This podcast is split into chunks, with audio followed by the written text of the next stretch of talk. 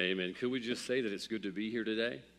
Isn't it good to be to look around the room this morning and see so many other folks in their place? I want you to know it encourages my heart to look out from here and look up in the balcony and look all around the room this morning and see so many of our people in their place. And I want you to know just by being here, you're an encouragement to me today. And Brother Nate leaned over. He says, Man, we are packed today. I said, Yeah, isn't it good to see so many of our people in the midst of all that's going on? And you just encourage my heart just by being here. And if you'll smile, it'll make it a double bonus, all right? It is good to see you here today and glad to have so many of our people. Good to have so many of our folks visiting today. If you are visiting with us, be sure to fill out a connection card so we'll know who you were and where you're from and uh, let you know how much we appreciate you coming today. And just looking forward to what God wants to do in our service and encourage our hearts. And I pray that uh, you'll open your heart to allow Him to do what He would desire to do today. Daniel chapter 3 is where we're going to be at this morning. Daniel chapter 3. And I was thinking a moment ago about old Nehemiah, how when Nehemiah was working up on his wall, and how opposition would come and difficulty would come, and uh, they made it tough on him. They were ridiculing him and persecuting him, and I know that must have weighed heavy on his heart. Uh, and yet, you look at Nehemiah chapter number three, how often he mentioned the names of the people that were serving on the wall with him. And I believe the reason he mentioned all of those names, obviously, the Holy Spirit of God led him to do that. But I believe the reason he mentioned all of those names is because as he was up on that wall, difficulty would come and persecution would come. He'd look around and see all of those people that were in their place on the wall with him. And I just believe they encouraged his heart while he was up there working. And I want you to know as we work up here on the wall at Central Baptist Church, each time we see you in your place, whether right now you're in your place physically or even the folks that are in their place watching on live stream, it encourages our hearts to be about the will of God and the work of God. And I'm excited about the opportunity that God's given us to come back to his house today and get something from his word that obviously I believe we're going to need. Daniel chapter 3, we're going to jump right into the middle of the story uh, that we've heard since we were in Sunday school of, as kids of Shadrach, Meshach, and Abednego and how they are exiled in Babylon in a very corrupt and inhospitable society for people who believe what they believe. And we're going to pick up, if we could, in verse number three of chapter three, where Nebuchadnezzar has built this image and commanded everyone to fall down and worship it. The Bible says in verse 3 Then the princes, the governors, and captains, the judges, the treasurers, the counselors, the sheriffs, and all the rulers of the province, provinces were gathered together unto the dedication of the image that Nebuchadnezzar the king had set up, and they stood before the, the image that Nebuchadnezzar had set up.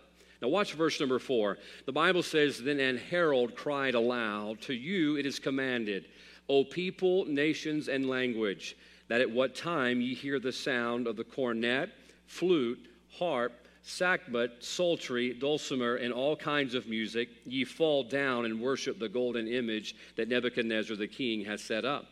And whoso falleth not down and worshipeth shall the same hour be cast into the midst of a burning fiery furnace.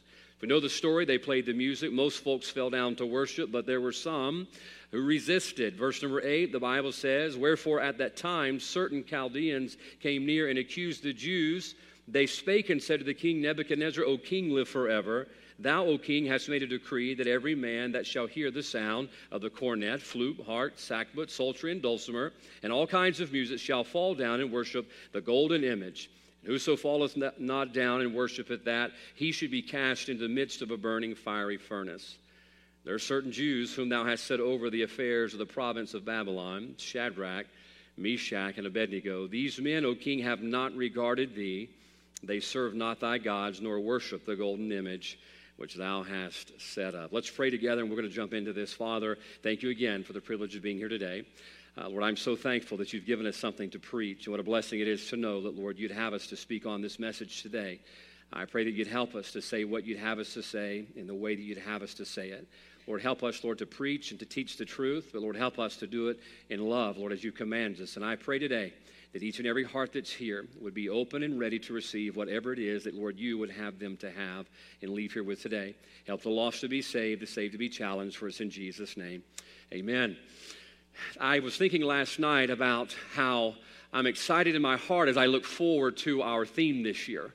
And I'm looking forward to the opportunity and the privilege that God's going to give us to seek renewal in our church after a very difficult season that we went through, not just last year, but even in the first five, six weeks of this year. They've been very difficult for our church.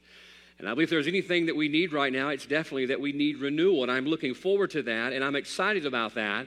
But I know as something as great as renewal is, and as valuable as it will be, not only to our church and our families, but to the people that God's called us to reach here in Hattiesburg, as valuable as it is, we can't help but believe this morning that the devil's not going to allow it to come easy something that's going to accomplish so much what I believe for the glory of God, not only in our lives, but in our community, in our church. It's something that God's going to use for His glory. We can't expect for the devil to allow that to come easily and to allow us to get away with it. I mentioned a moment ago Nehemiah, he goes back to build the wall and rebuild the wall at Jerusalem. He goes back to get about this great work of what God's called him to do. And not long before he gets about the work of revival and rebuilding those walls, here comes Sanballat and Geshem and Tobiah. And they come along and they ridicule him and persecute him for what he's trying to do because they did not desire for him to accomplish the will of God and re- bringing revival to Jerusalem. I think about Ezra rebuilding the temple. The Bible says that the king sent those to frustrate his purpose. As we get about our purpose to renew our calling and character and commitment in the new year, we must expect that the devil's not going to allow us to get away with it and he's going to make it difficult. But I assure you, as what we have set out to do in this new year, to be renewed both individually and then collectively as a church, it's worth it if we're willing to pay the price of what it's going to cost to get it. I think about the dear lady in the, in the Word of God who had that issue of blood for 12 years. The Bible says that she had spent all and she was nothing bettered. She had sought solution after solution after solution and nothing seemed to work. And then she heard that Jesus was coming to town. And the Bible says that she fought her way through the crowd. I always picture this little lady uh, lowering her shoulder like a linebacker, plowing through the crowd so that she could get to Christ and get what she needed. And the Bible says she had to fight through the press to get that renewal that she needed, but she got through the crowd and she got the renewal. And I guarantee you, she'd tell you this morning that it was worth it. But we're going to have to be willing to pay the price. We're going to have to be willing to pay the cost of what it's going to take to be renewed. Rudyard Kipling, the author of the Jungle Book, said this If you don't get what you want, it's a sign either that you did not seriously want it or that you tried to bargain over the price. If you don't get what you want, it's either a sign, number one, that you didn't really want it, you just thought you wanted it. I've talked to a lot of teenagers in my years as a youth pastor and even as a pastor, and had teenagers come to the office and they tell me that they're in love. And I said, Well, wonderful. Love's a great thing. God invented it. God is love. Love's great. And we start talking about love and their romantic ideas of marriage. You know, they're 15 years old, but they've got it already. And uh, they're going to say, I do before too terribly long. And after a while, we sit down and we start talking about marriage. Are you prepared for this? You know, you got to pay for that health insurance and life insurance and groceries and trips to the mall and Christmas presents and all of these things. And after a while, they realize, you know what? They were in love with the idea of getting married, but I don't know that they were in love. There's a big difference in being in love with the idea uh, and being in love. Now, folks, I want you to know being in love with the idea of being renewed is great, but being in love with the idea alone is not going to cut it for us. There's no way we're going to accomplish what God's calling us to accomplish and become who God's calling us to become just being in love with the idea of being renewed. It's going to have to be something re- real that we're willing to pay the price for. I read a story about a shoplifter, and the shoplifter wrote a note to a department store that said this I've just become a Christian, and I feel guilty for the things that I have stolen. Here's $100 towards what I stole. He says, I can't sleep at night. I don't have any peace, and it's because I feel guilty of all the things that I stole. So here's $100 to help me get some peace. At the bottom of the letter, he put P.S. If that doesn't work, I'll send you the rest. Now, I want you to think about that this morning. He wanted some peace, but he wanted $100 worth of peace. He thought, you know what, I'll just do a little bit, I'll give up a little bit, and maybe that'll get the peace that I need to go to sleep. And P.S., if I, if I don't get any peace through that, I'll mail you the rest. I'm going to tell you something this morning. If we want full renewal, we're going to have to be fully surrendered to the will of God. Uh, we can't just be satisfied or settle for $100 of renewal. We have to be willing to pay the price this morning of whatever's required by God in order for us to have that renewal. And I fear this morning the reason we don't have it is not because we can't.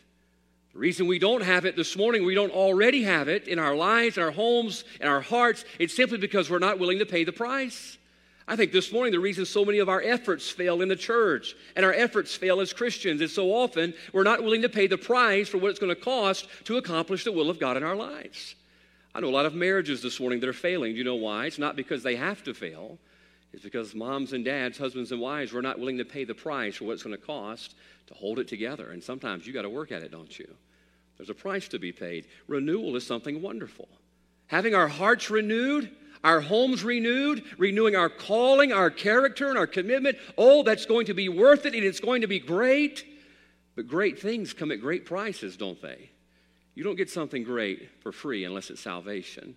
And yet, even in that, there's a great price paid by Christ on the cross. And so this morning, what I want to help you do is boil it down a little bit.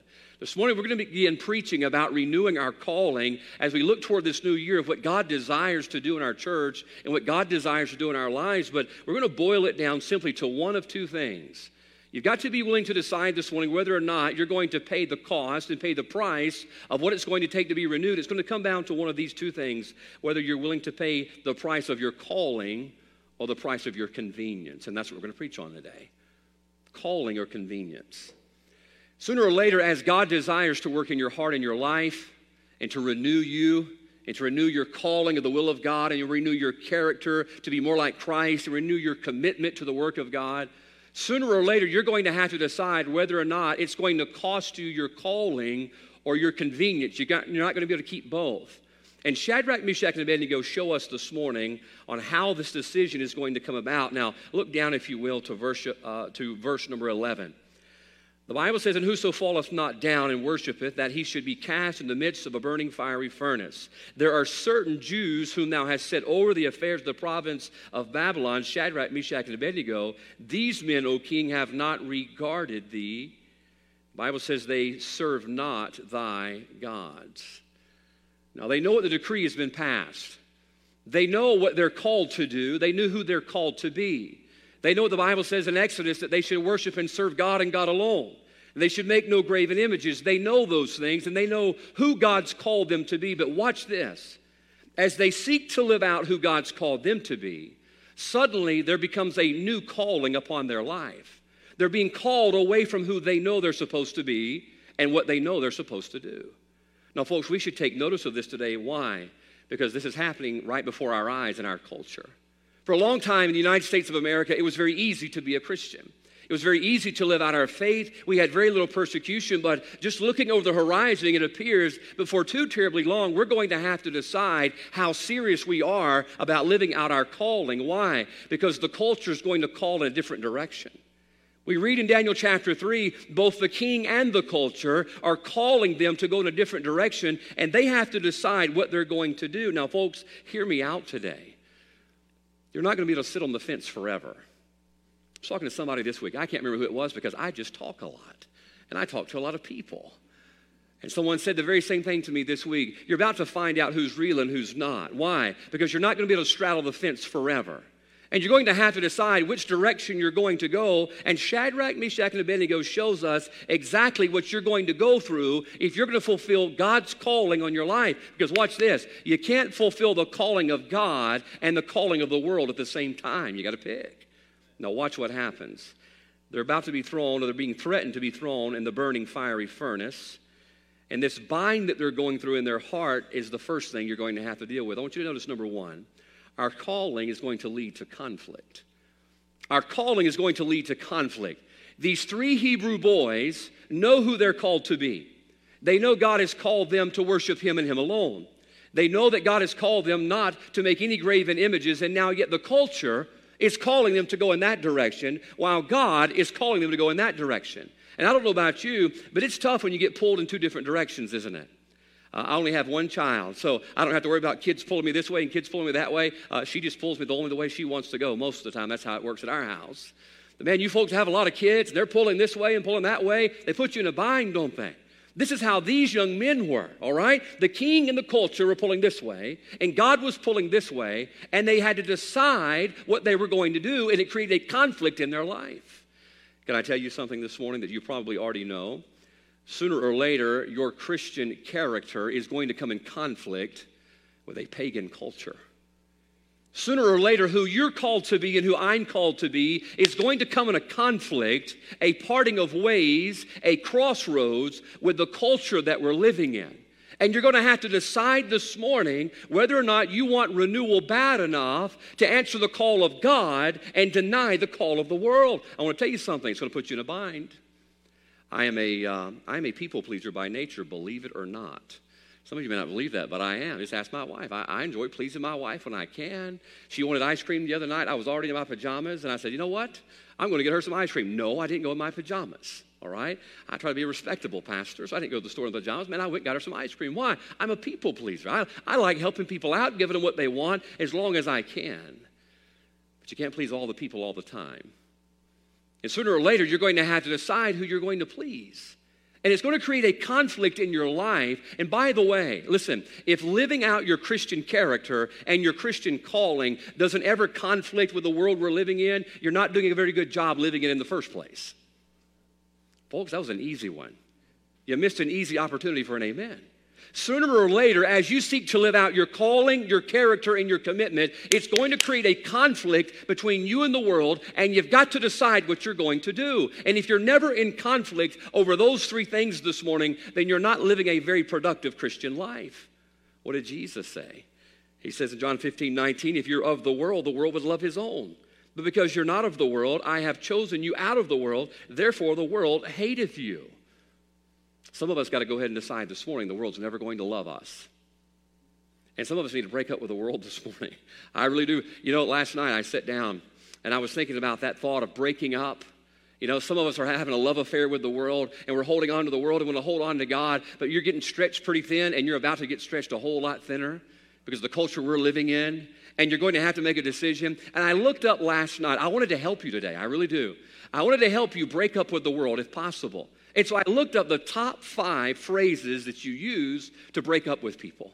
All right? I'm going to give them to you this morning. Some of you people need to write these down because you're trying to figure out how to get out of that bad relationship you're in. All right? So I'm fixing to give them to you. The first one is it's not you, it's me. That's number one. Now I wonder how that why that works so well. Because here's how that works. It, will look, it's not you, it's me. Well, of course, you know, it's not you that wants to break up, it's me that wants to break up.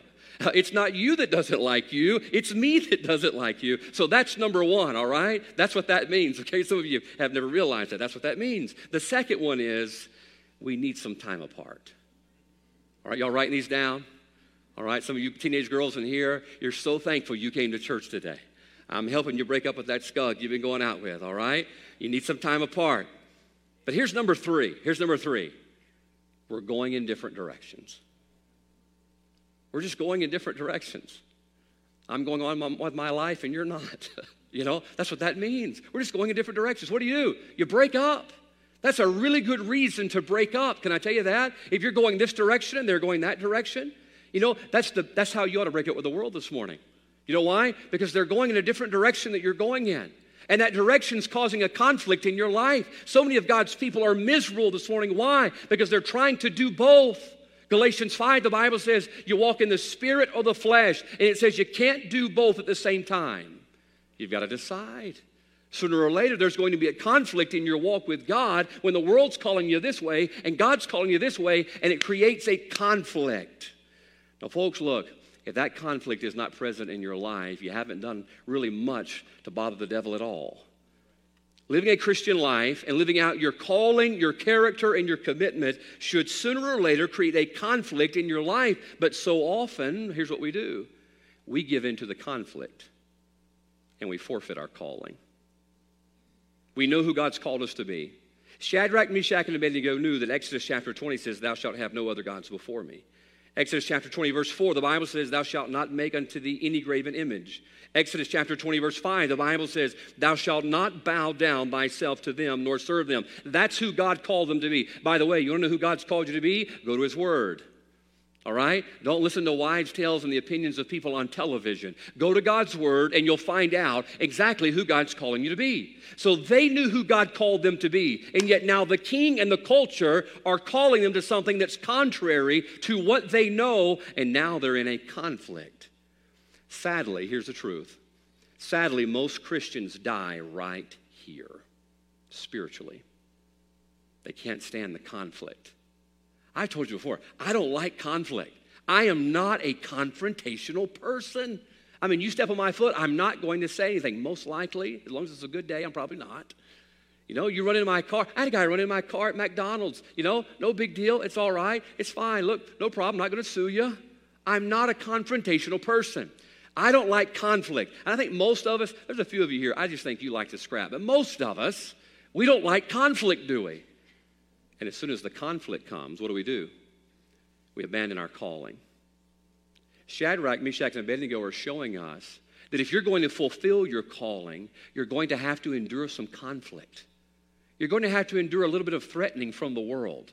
You're going to have to endure the furnace and that fire, that persecution that comes our way when we're seeking to fulfill our calling. You're going to have to endure that just a little bit, or else you're not going to fulfill your calling. I was thinking about Peter this morning. Peter is in the boat watching Christ walk on the water, and Peter says, Hey, I think I'd like to do that.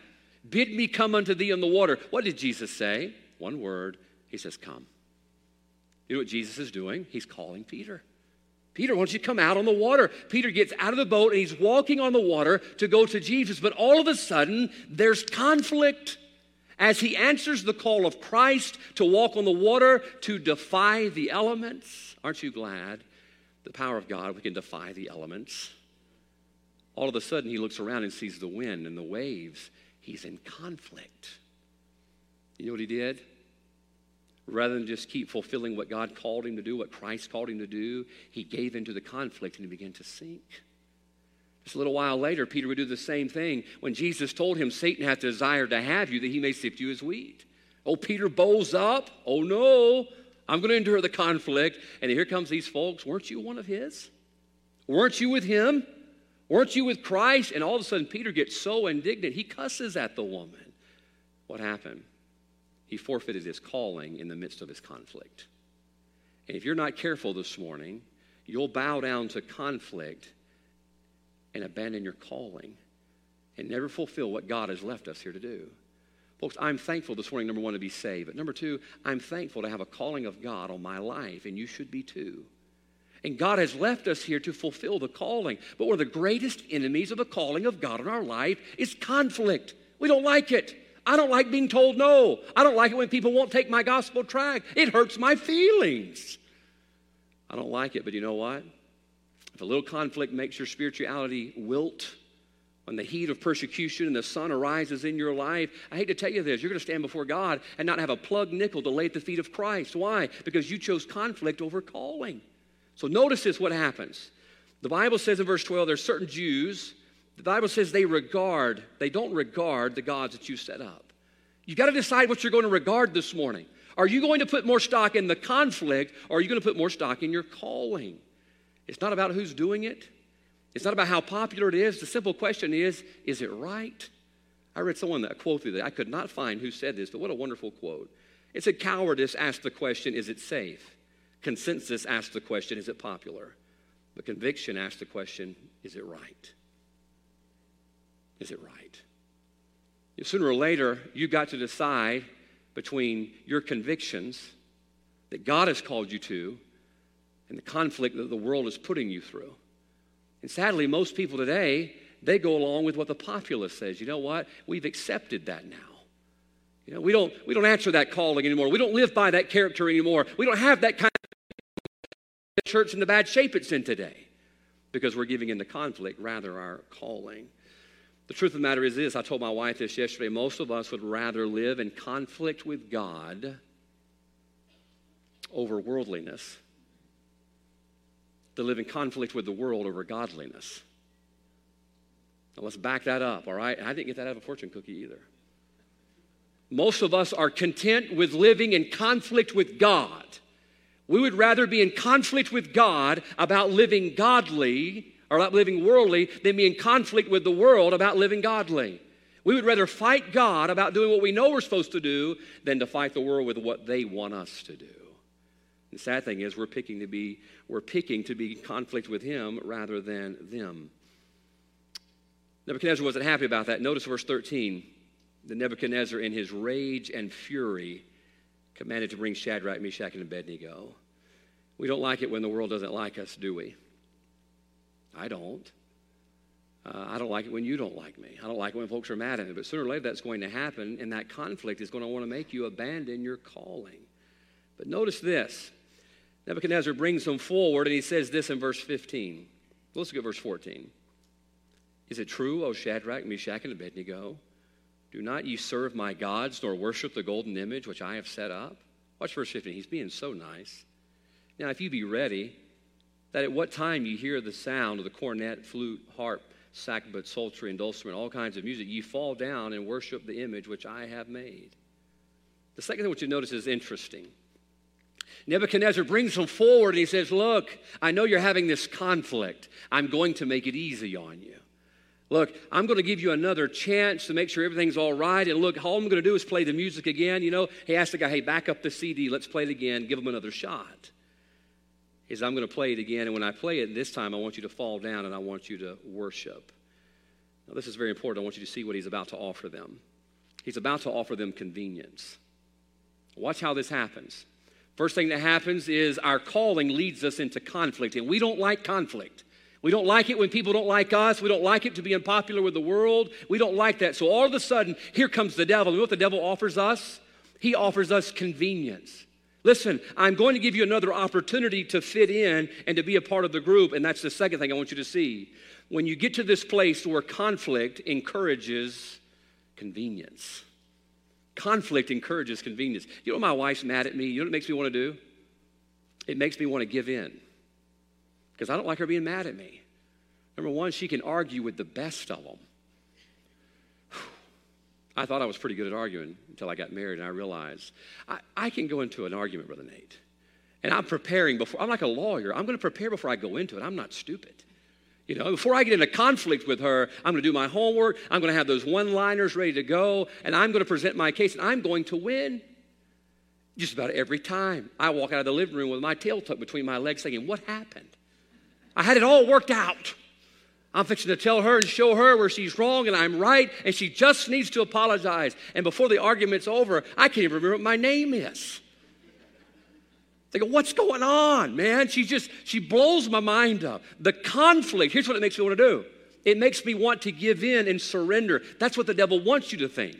He wants to have that conflict come into your life because you're trying to fulfill your calling. Why? Because he wants to get you to do what is convenient. You see, that's the second enemy of your calling. The first is conflict. The devil's going to try to bring conflict in your life. I'll bet you we could go around the room this morning, and several of us had conflict in getting to church today, didn't we? You had a good idea, you want to get up, go to church, man, you had your clothes picked out, ready to go, and all of a sudden, here comes the devil sabotaging your Sunday. He's good at that. I got to the office this morning, Brother Nate come in there, Brother Lapone comes in there, internet's down, C Spire doesn't want to fix it, nobody's able to watch it. We were going to have the live stream on Brother Lapone's cell phone hotspot this morning. We're sitting back there and I'm thinking, good grief. You know, here we are having a good day, looking forward to a good day, and the devil's throwing monkey wrenches and everything. And you know what it makes you want to do? You try to do your calling and you experience conflict, it makes you want to take that path of least resistance, that path of convenience. Now, notice what he's threatening to do to them. He said, If you be ready, verse 15, at what time you hear the sound of all these instruments, he says, fall down and worship the image which I've set up. Now, this is important today. I want you to see this. As Christians, too often when we experience conflict in the midst of our calling or character or commitment, I didn't mean for all these to be C's, but it just worked out that way, okay? So maybe you can remember it that way. As we seek to live out those things in our life and we experience conflict, the path of least resistance starts looking inviting. Someone said this one time the path of least resistance makes all rivers and some men crooked. You ever seen the western border of the, uh, of the state of Mississippi? It even flows north in a couple of places. What happened? The river took the path of least resistance. The river's flowing down through here and hit some of that old hard gumbo clay that we have here that's really worth nothing and it ran into it and it decided to go around it. Why? Because it couldn't plow through it, so it just goes around it. That's what we do spiritually. We're seeking to live the will of God. We're flowing downstream with the will of God. All of a sudden, we encounter conflict, and the first reflex, natural reflex, is to choose the path of least resistance. And that's why when you look at the course of our Christian lives, they look like the western border of the state of Mississippi. They're crooked. Why? We took the path, path of least resistance. Throughout the week, I was studying up on the subject of convenience. I read a really neat story I'll share with you this morning. In 1927, a man by the name of Joe Thompson worked for Southland Ice Company in Dallas, Texas. Uh, ice back then, obviously, refrigeration was not a uh, was not a common commodity, and so they had these big old blocks of ice that they would sell, and people would keep things cool in the ice box of your home. Way before my time, some of you folks might be able to tell me about it, but it wasn't in my lifetime. And uh, so here's what this guy did: Joe Thompson decided he had all the access to this ice that he would start selling some groceries on the side. So he had milk eggs, meat, and he would stuff it over in those cases of ice. And when people would get off work, they would come by and they would buy some of those foods from him. You see, most stores closed at five o'clock, and you couldn't get these kind of commodities after five o'clock because most storekeepers closed and went home. Well, he started selling it at six o'clock and at seven o'clock and at eight o'clock after hours because he had access to the ice. People started coming in, coming in, coming in to get the products that he had because he could offer them after hours. He decided, you know what, I'm going to start selling gas. He started selling food. He started selling hamburgers, started selling all of these things that were there between the hours of 7 and 11. And there hence was born the first convenience store, the 7 and 11. You've learned something today. That's where they were born at. I think there's over, I think 40,000 of them have been open or closed at one time since 1927. That's a lot of gas stations. But it was the first convenience store. Do you know why it was called the convenience store? Because you gave people what they wanted when they wanted it. That's why it's called a convenience store. And the devil, watch this, the devil specializes in convenience. As you seek to live a life and live out your calling and your character and your commitment, as you seek to live out those things, you run into just a little bit of difficulty, a little bit of persecution or conflict, and here comes the devil and says, Look, I'm going to offer you a way out. I'm going to give you a little bit of what you want the way you want it, and you're not going to have to go through this difficult time. And how many of us this morning, don't raise your hand, but how many of us would be honest enough to admit, oftentimes in our life, when we go through conflict, we choose convenience rather than choosing our calling? I want, to, I want to tell you this listen, when you want to stand before God and lay something at His feet, lay something at the feet of Christ for what He did for you and I, the only way you're going to have that and hear well done is to fulfill your calling, to be who you're called to be, and to do what you're called to do. But you're not going to do what he's called you to do or be who he's called you to be if you give up every time you hit a little bit of conflict. Do not bail out on God through the avenue of convenience. And yet, this is what we do oftentimes. NASDAQ magazine said in 2020, a survey found that over 9 in 10 shoppers are likely to choose a retailer based on convenience. Nine and 10. You know, Dollar General is not my favorite store to go to because it's hard to fit down the aisles with all those things that are in the aisles that they have there at Dollar General. I'd rather go down to a store, you know, where I have a little more room to walk, but Dollar General is the closest one to my house. Every once in a while, you just get an Oreo craving. You got to have some Oreos, or you got to have some milk, or mine is Rotel and nachos. That's my thing. I'll go down there and I'll brave it. You know why? Because it's convenient. Really neat story. I was reading about Amazon throughout this week about how Amazon has replaced so many little mom and pop stores all over America. And I researched how many products Amazon carries. You have a guess? 350 million products. 44 million of those are books. As I read about what Amazon offered, uh, do we have those pictures, guys? Did I get you all those pictures? I want to show you some pictures of some things you can get on Amazon. Pop up the first one. I don't know which one I gave you. You can get a potato with your face printed on it. Isn't that neat? You never knew you needed one until today. And now, some of you, guess what you're getting for your birthday? I just can't wait to send one. You can even put a stamp on it and mail it through the mail. I mean, you're getting a potato with my picture on it this year. You can get that on Amazon. Something else you can get. You can get bacon soap. Bacon soap. I mean, look, some of you have trouble bathing regularly. Here's your answer bacon soap. Look, for you teenage guys, this is the answer. Mom and dad, stocking stuffer right here. That teenage boy don't like take showers, there's the answer. Bacon soap. What else do we have, guys? I sent you some more pictures. What else do we have? Oh, this is my favorite. This is a french fry holder that hooks to the vent in your car air conditioning. So now you don't have to hold the, you know, it's safer driving that way. You hook it on the air conditioner and you just get your fries out of it. But do you know what Amazon's number one number one product is?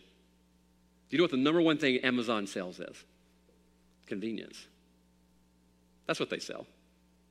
Yes, you can get bacon soap, a potato with your picture on it, or even a fry holder that hooks to the, the knobs on your radio in your car. Yes, you can get all of those things, but what they're selling is convenience. They're the second trillion dollar company in the history of the world.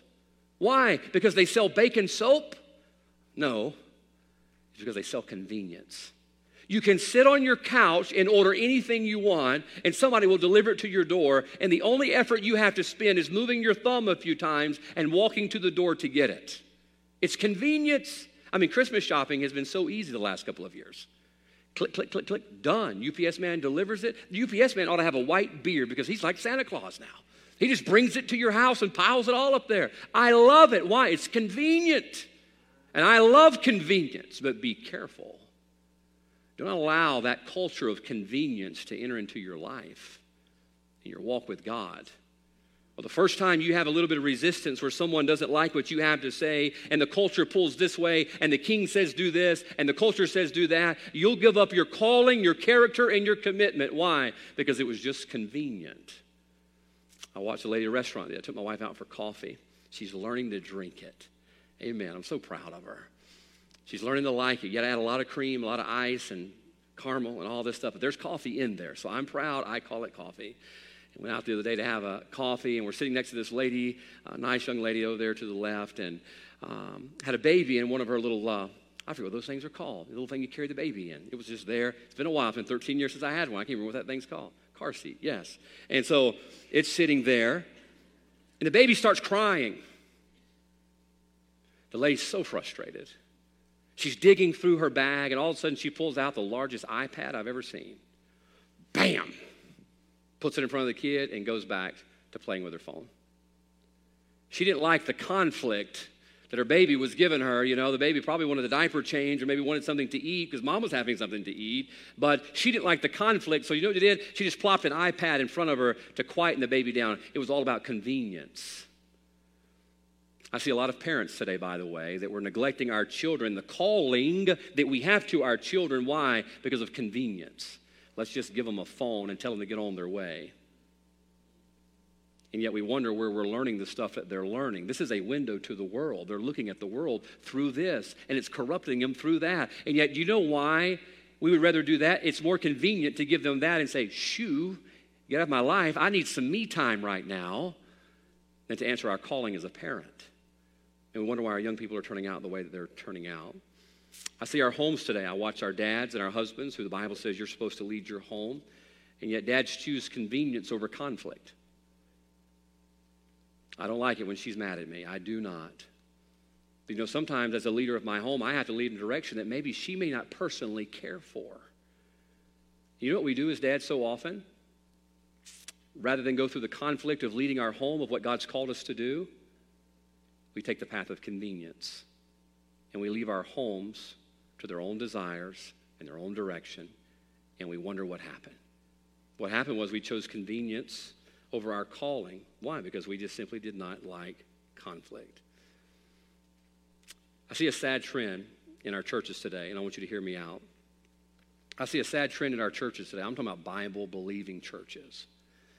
And the trend basically boils down, for the sake of illustration, what we're going to call convenient convictions. Churches still have convictions, but they're convictions that are based on convenience rather than what we're called to do and who we're called to be. So, what do you mean? Here's an example Fashion Magazine interviewed 2,500 people and asked them about the influence of religion in their life. 87% says their religion influences them to pray. 78% of them says that their religion influenced the direction of their life. But those same 2,500 people, 42% of them said abortion should be a personal decision. Did you hear what just happened? They picked out the convictions that were convenient. You hear it? You know, it's convenient to pray. I mean, look, nobody's really going to get on you praying. I mean, every religion under the sun prays, so the world doesn't have a problem with praying. And so I don't mind allowing this book and what I believe in my calling to influence me to pray because evidently 87% of people approve. I don't mind my religion influencing me to allow it to direct my life. 78% of people allow that. But wait a minute now. This is my body, my choice. Religion has no place in the convictions about what I do with my body. You know what that is? That's not a conviction, that's a convenience. You can't pick what you're convicted about based on what's convenient with the world. Either it's right and it's right, or it's wrong and it's wrong, one or the other. And let me tell you, the way that you know that is by what God says is right and what God says is wrong. It's not by what's convenient to the world. And we, as the people of God, have a serious problem, and we will not admit it this morning, that most of our convictions, or what we say our convictions are, are based on convenience, not calling. Hear me out, folks. I understand this morning that it's not easy to live the Christian life in the world that we're living in. When it comes down to it, God's called our character, and God's called us to be committed. And no matter what the world desires us to do, that calling doesn't change just because it's inconvenient. Think about, told my wife the other day, just heartbroken about a few things in, in some friends of mine's life, even pastors of my, my uh, in my life. And sadly, their convictions seem to be following a strong undercurrent of what's convenient. As their convictions evolve, it has an uncanny parallel line that what the world accepts. It's amazing that our convictions never get more conservative. Have you noticed that? They never get more conservative. They always fall in more in line with the world. And as our convictions evolve and as we become more woke, it seems to be slowly and surely becoming more like the world again. Now, that's a fact. That's a fact. Whether we want to agree with it or not, that's a fact. I told my wife, she gets to hear these messages oftentimes before you do, so bless her heart, she has to hear it twice. The more woke we become, the more worldly we become. We become so enlightened that we don't have to have convictions about our calling, our character, and our commitment because we are enlightened, and yet uncannily we resemble the world the more enlightened we become. It almost sounds like Romans chapter 1, to where we're slowly adopting the culture that we live in out of simple convenience. I assure you, if your calling doesn't inconvenience your lifestyle, it's never going to impact the world right? If what we're called to do and who we're called to be, if that doesn't inconvenience your life, you know, sooner or later, who you're called to be should separate company with you and other people.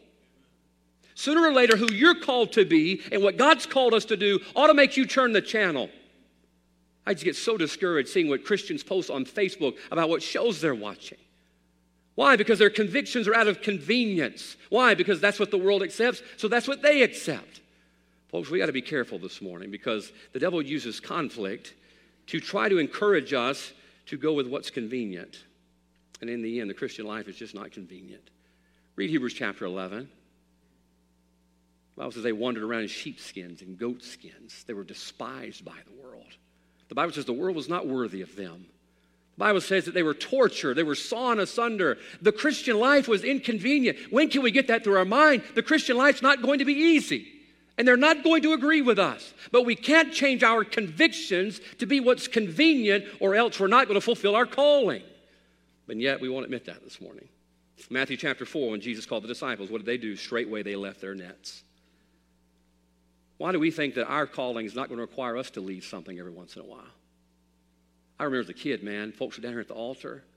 I remember I was probably 11 years old my pastor came up, put his arm around me. He says, Would you go down there and there's something down there at the altar and would you get it and go throw it away for me? I'm like, Sure, what is it? He said, Just go get it and throw it away. Went down there, it's a pack of Marlboro cigarettes.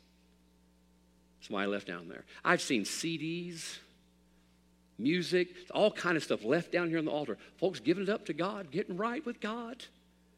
And yet now, we have incorporated so many things that we used to stand against into our daily life.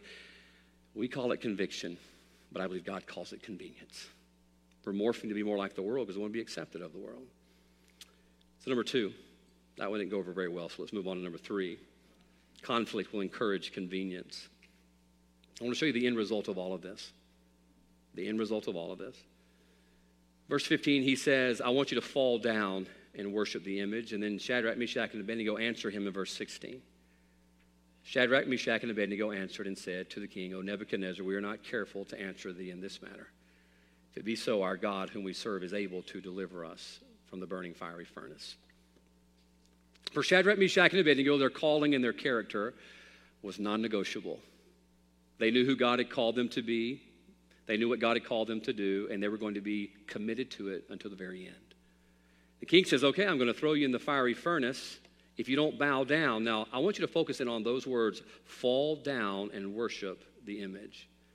So, what happens here is simply this as soon as you give way to convenience, you've now given way to control. And that's the third thing. Our convenience yields control. As soon as you yield to convenience, you're yielding control. I look at America today and I, have, I marvel, I really do, at the elaborate plan that's been unfolding the last 30 or 40 years in our country.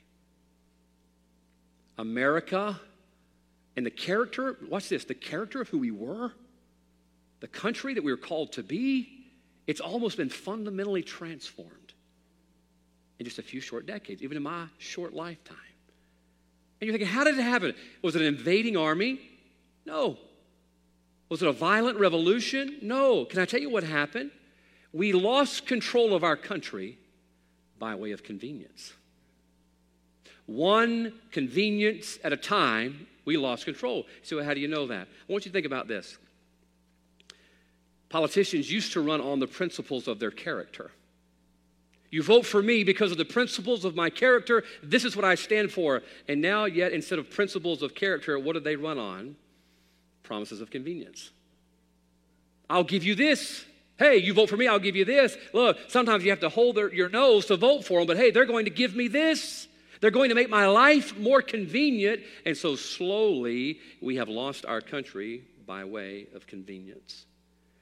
Benjamin Franklin says those who would give up essential liberty to purchase a little temporary safety deserve neither liberty nor safety. He says you're giving up momentary, momentary things for something that's going to cost you long term. And yet, that's what's happening in the church for momentary convenience that the world would like us and embrace us and not pick on us, we give up our calling, our character, and our commitment. And as soon as we give in to what is convenient, we have now yielded control. Watch this Romans 6 16. Know ye not that to whom ye yield yourselves servants to obey, his servants ye are to whom ye obey. What does it say? As soon as you yield, as soon as we give in because of convenience, they now have control. And now, guess what? We wonder why the powers of darkness have control of this world because we've yielded to them through convenience. Thought about something funny my dad told me about. I didn't know this personally, but my dad told me that years ago when TVs first came out, there were people that were paranoid that the government was watching you through your television. Some of you, yeah, I can see some of you are smiling. You were those people. He said people would take a, uh, a towel and cover up their television to keep from people watching them through their home, you know. They didn't want the government watching and listening through the television. So they would unplug them before they went to bed or put towels over them so they couldn't be spied on. As far as I know, there's not, you're not spying on us, right? As far as I know. Some of you conspiracy folks, you fill me in after the church, but uh, as far as I know, they can't do that. And yet now we have these neat little things. And, and look, look, I, I have one on my phone. We have these neat little boxes in our house. And you talk to them and they talk to you. You tell them to turn the air conditioner on. You tell them to turn the music on, unlock the door, turn the lights down, whatever you want to. Hey, order some more Froot Loops. And man, that little box, yes, I'll order some more Froot Loops. It's amazing. And watch this. What could not be accomplished, where we had this, you know, we were paranoid. You're not going to watch me through my house. And now we have something that listens to us in our house. How did it get in there? Convenience. Convenience. People made a big uproar years ago about, you know, government tracking our cars and cameras and all of this. And man, you're not going to track my car and rip the VIN number off and all of this stuff. And now in my car, I have this pretty little blue light that says OnStar. It's really cool because if I break down, I push that button and Cheryl on the other end sends me a tow truck. It's awesome. You know, run out of gas, boop, OnStar, can we help you? And now watch, they're tracking my car and I know that. Why? Because I got a GPS on my car. You can track if you They can turn my car off. They asked me one day, Mr. Andrews, would you like to pay $5 extra for this uh, anti theft system? I said, What does it do? If somebody ever steals your car, she says, we can locate it and shut it off remotely. I'm thinking, wow. You know, my wife goes shopping too much. Hey, they're gone, man. She got my car. She's heading to the mall. Hurry, hurry. Shut it down. And I said, Yeah, add that to that. That's pretty cool. What they couldn't accomplish through conflict, what they couldn't force on you, you'll buy from them out of convenience. Brilliant. Brilliant. You see, if you're not careful, the devil's going to try first conflict. He's going to try to pressure you and berate you and beat you down to quit trying to live up to your calling, character, commitment. If that doesn't work, he's going to go through the back door. What's the back door? Convenience. Hey, we'll accept you. Hey, I'm not going to pick on you anymore. We'll embrace you. We'll love you. You'll be the church that everybody likes. Just give up your calling, your character, and your commitment. You see, he's coming back door through the convenience, but what happens? Through convenience, we yield control. There was a man by the name of Samson. God had called him to do some wonderful things, and God had empowered him to do some wonderful things. Man, we read about the victories of Samson. Those are ones I want to watch on the Jumbotron in heaven. Catching all those foxes and putting the firebrands and letting them go and burning down the field. I want to see that when we get to heaven. And what they could not do in overcoming him through conflict, they overwhelmed him through convenience. Sent in a little girl who embraced him and loved him, and for long he cut those locks of hair, and his power was gone. And we see Samson dying under a pile of rubble, no longer in control. When did he lose control? Through convenience. Through convenience. Folks, I believe with all my heart this morning that God desires to renew us this year. And God wants to renew us this year. He wants us to renew our calling, our character, our commitment. I want to tell you something. It's not going to come easy. He's going to come at us with conflict and he's going to threaten us and he's going to try to divide us and sow division in our church. He's going to make it difficult for you to come to church on Sunday morning. Oh, he's going to hit us with conflict. What's he trying to do through the conflict? He's trying to get you to take that convenient way out and just quit and take that path of least resistance. But understand this as soon as you yield to spiritual convenience, you've now yielded control and will never fulfill what God has called us here to do. I wonder this morning are you willing to pay the price of what it's going to take to be renewed? We've got to be willing to pay whatever's going to be required of us to fulfill our calling to reach this city with the gospel of Jesus Christ. We're going to have to work hard and keep pushing through those tough times. If our character is going to be the one that resembles Christ, it's not going to be easy. If it was easy, everybody would have it. If it was easy, we wouldn't need to be renewed. The devil's going to offer you conflict and convenience, all because he wants control. And I pray this morning we'll choose. We're going to choose our calling over that convenience. Let's have our heads bowed and eyes closed today. Heads are bowed and eyes are closed. Let's stand to our feet. Can I ask you something simple? Is your calling worth more than your convenience? Is your calling worth more than your convenience? Are you willing to endure some conflict in order to fulfill your calling? Are you willing to endure some conflict in order to retain that character? Are you willing to endure some conflict in order to fulfill your commitment to God in this new year? I assure you, He's going to come at you with the conflict. He's going to come at you with the convenience, and you're going to have to choose that over your calling. Heavenly Father, I thank you this morning for the opportunity to learn from these three young men. And Father, for how they showed us that yes, conflict will come, convenience will be offered, but Lord, they, they did not yield control. They allowed you to remain in control and you used their life to fulfill what you called them to do and be an example to an entire nation. Help us, Father, keep our eyes on the prize of what you're calling us to do in this new year. And I pray that, Father, we would allow you to work in our lives in the midst of our conflict to make us more like you. We might be the example we need to be, for it's in Jesus' name. Amen. Heads are bowed, eyes are closed this morning.